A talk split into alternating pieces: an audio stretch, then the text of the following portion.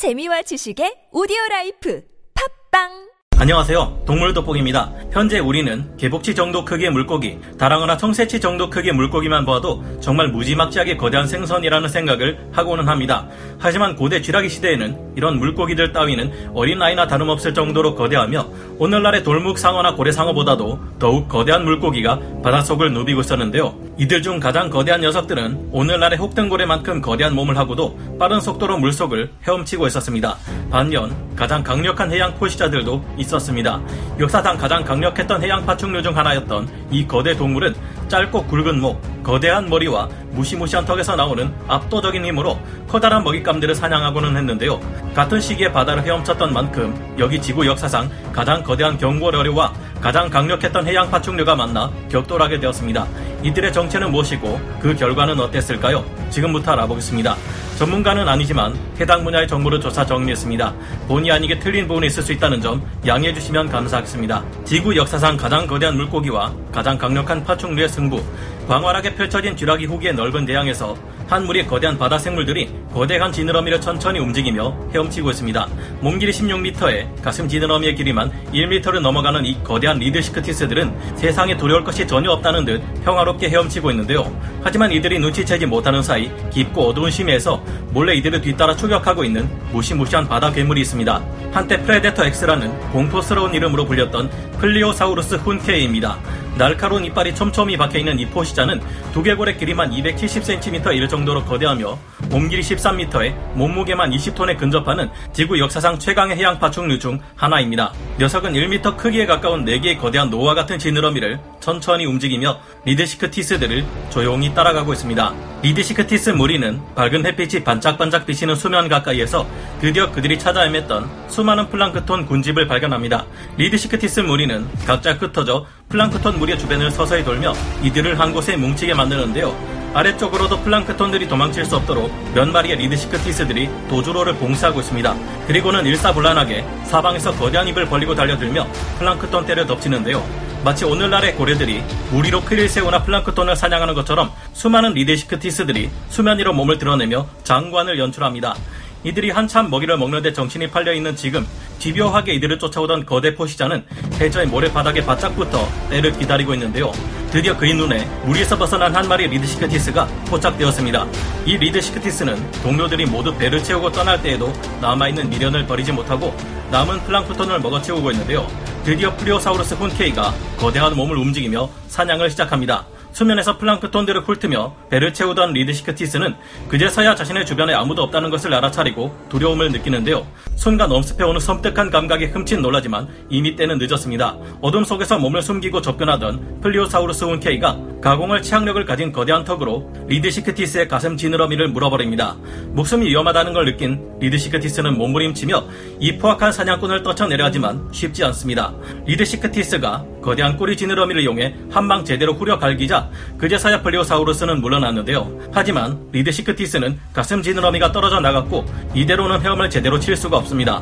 리드시크티스가 당황하던 사이 이번에는 뒤에서 접근해온 플리오사우루스 훈케이가 이번에는 꼬리 지느러미를 제대로 물었습니다. 플리오사우루스의 칼날 같은 이빨에 물리자 리드시크티스의 꼬리는 큰 부상을 입고 많은 출혈을 일으키고 있는데요. 리드시크티스가 꼬리 지느러미마저 움직일 수 없게 되고 과다 출혈로 인해 점점 힘이 빠지자 플리오사우루스는 이제 대놓고 본격적인 만찬을 즐기기 시작합니다. 리드시크티스가 거대한 턱을 벌리고 위협해보지만 위협적인 이빨이 없는 녀석의 주둥이로는 플리오사우루스를 전혀 물러나게 할 수 없는데요. 플리오사우루스는 거대한 턱을 사납게 휘둘러가며 자신보다 더 거대한 이 물고기를 조각내고 있습니다. 이 사냥의 희생자가 된 리드시크티스는 어떤 동물일까요? 지구 역사상 가장 거대한 초대형 경골어류 리드시크티스 몸 길이가 혹등 고래들과 비슷한 16m나 되는 이 거대한 어류는 중생대 쥐라기 중기 마지막 시기에 출현해 쥐라기 후기까지 바닷속을 누비고 다녔습니다.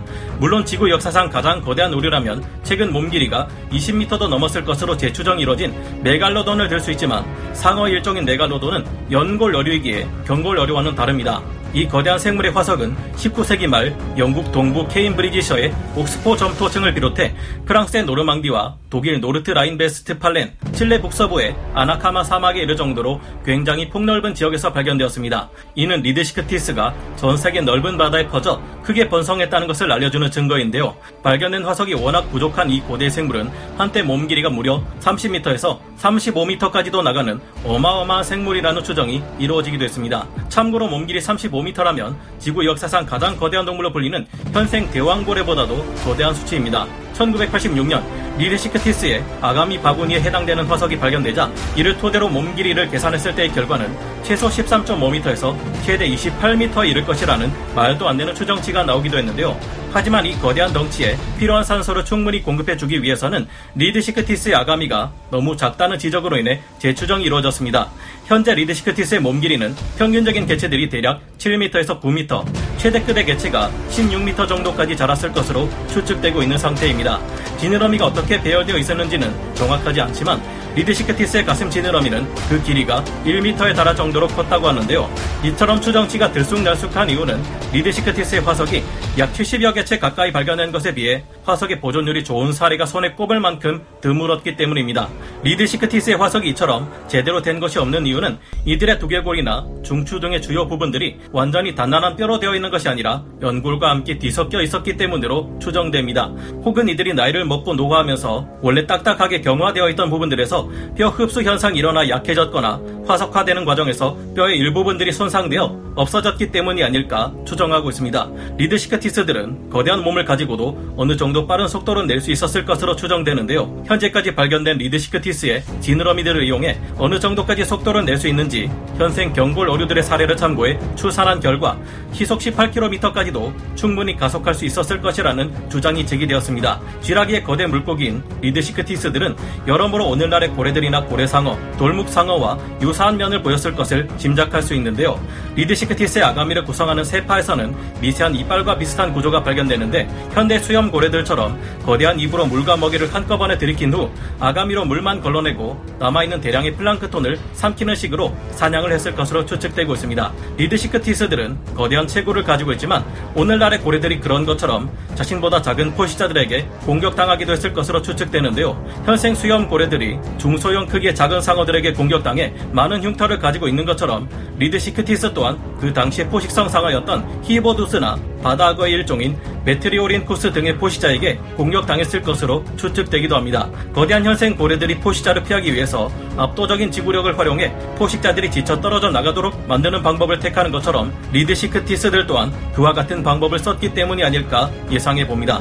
지구 역사상 최강의 해양 파충류 플리오사우루스 훈케이 중생대 쥐라기 후기 유럽 지역에 서식한 플리오사우루스 훈케이는 더 큰 도마뱀이라는 뜻을 가진 장경룡입니다. 짧고 굵은 목과 머리가 하도 커서 3등신에 가까운 체형이 특징인 플리오사우루스를 대표하는 해양 파충류인데요. 흔히 가장 유명한 해양 파충류로 모사사우루스를 떠올리기 쉽지만 이들 중 가장 큰 종류인 모사사우루스 호프마니라 해도 실제로는 몸 길이가 18m 정도입니다. 플리오사우루스과의 후예인 브라카우케니우스들이 모사사우루스과 해양 파충류들과의 경쟁에서 밀려 백악기 후기에 멸종했다는 점을 생각해보면 먹이를 사냥하는 데 있어서는 더 빠르게 헤엄치기 유리한 신체 구조를 가진 모사사우루스가 우위에 있었을 것으로 생각됩니다.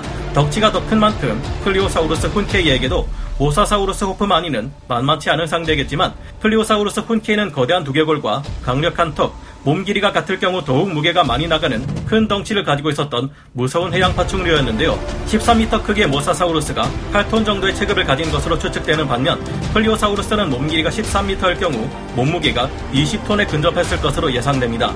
그런 만큼 1대1 승부에서는 오히려 몸 길이 대비 덩치가 크고 압도적인 두개골 크기를 가진 플리오사우루스 훈케이가 더 위에 놓일 수도 있을 겁니다. 지구 역사상 가장 무서운 해양 파충류를 꼽으라면 모사사우루스 호프마니와 함께 이 플리오사우루스 훈케이를 들 수 있을 겁니다. 플리오사우루스 훈케이는 무엇보다 리드시크티스와 같은 시기인 쥐라기 후기에 나타났기 때문에 그들에게 가장 무서운 천적 중 하나였을 듯한데요. 플리오사우루스의 몸 크기 대비 뇌의 크기는 현생 백상아리와 비슷한 수준이었다고 합니다. 현생 백상아리들이 어류치고는 늑대 수준의 높은 지능을 가지고 있다는 점을 고려해보면 플리오사우루스 훈케이들도 높은 지능을 가지고 가지고 먹잇감의 약점을 공략할 줄 알았을 것으로 예상되는데요. 몸길이 10m에서 13m 정도의 플리오사우루스 훈케이들에게 평균적으로 7m에서 9m 크기 정도였던 리드시크티스들은 적당한 먹잇감이었을 것으로 예상됩니다. 최대급 개체인 16m짜리 개체라 해도 플리오사우루스는 자신보다 더 큰 상대를 충분히 사냥할 수 있을 만한 가공할 살상력을 가지고 있었으며 당시 이들과 경쟁에 우위를 점할 수 있는 해양 포식자는 존재하지 않았을 것으로 보이는데요. 단숨에 거대한 리드시크티스를 제압하기는 어려웠겠지만 오늘날 3.9m의 몸 길이를 가진 암컷 백상아리 헬렌이 10m 크기 아성체 혹등고래의 꼬리를 물어 헤엄을 못 치게 만들고 힘이 빠지게 만든 뒤 잡아먹었다는 것을 생각해 볼 때 플리오사우루스 훈케이가 리드시크티스를 잡아먹는 것은 충분히 가능하지 않았을까 생각해 봅니다. 여러분은 어떻게 생각하시나요? 얼마 전 해외 극장에서 공개되었다던 영화 쥬라기 월드 도미니언의 특별 영상에서는 밖으로 풀려난 모사사우루스가 게잡이 배를 습격해 사람들을 희생시키는 장면이 나왔다고 하는데요.